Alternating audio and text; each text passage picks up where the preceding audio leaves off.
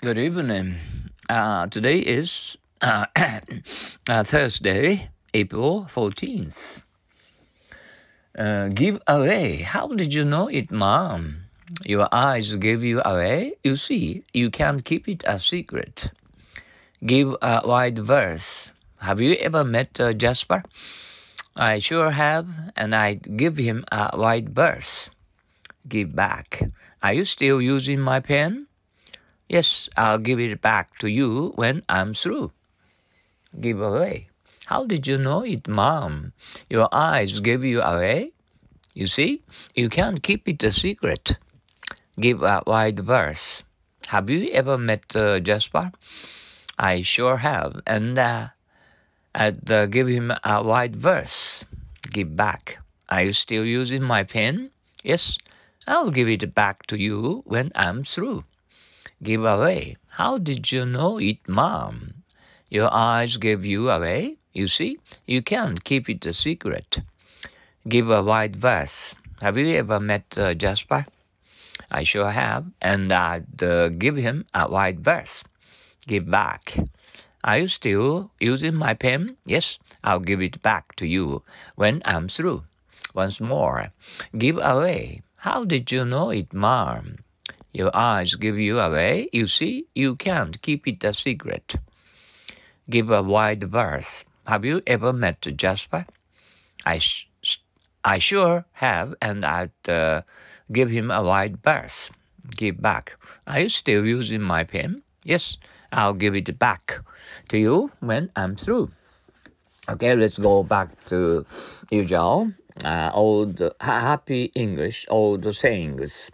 If you have anything to tell me of importance, for God's sake begin at the end. If you have anything to tell me of importance, for God's sake begin at the end. Once more. If you have anything to tell me of importance, for God's sake begin at the end. Whenever one has anything unpleasant to say, one should always be quite candid. Whenever one has anything unpleasant to say, one should always be quite candid. Once more, whenever one has anything unpleasant to say, one should always be quite candid. Candid. All right. Okay, today we uh, went out uh, to talk uh, with our happy English friends, you know, and uh, we we make it a rule to uh, say uh, just like a broken record, you know.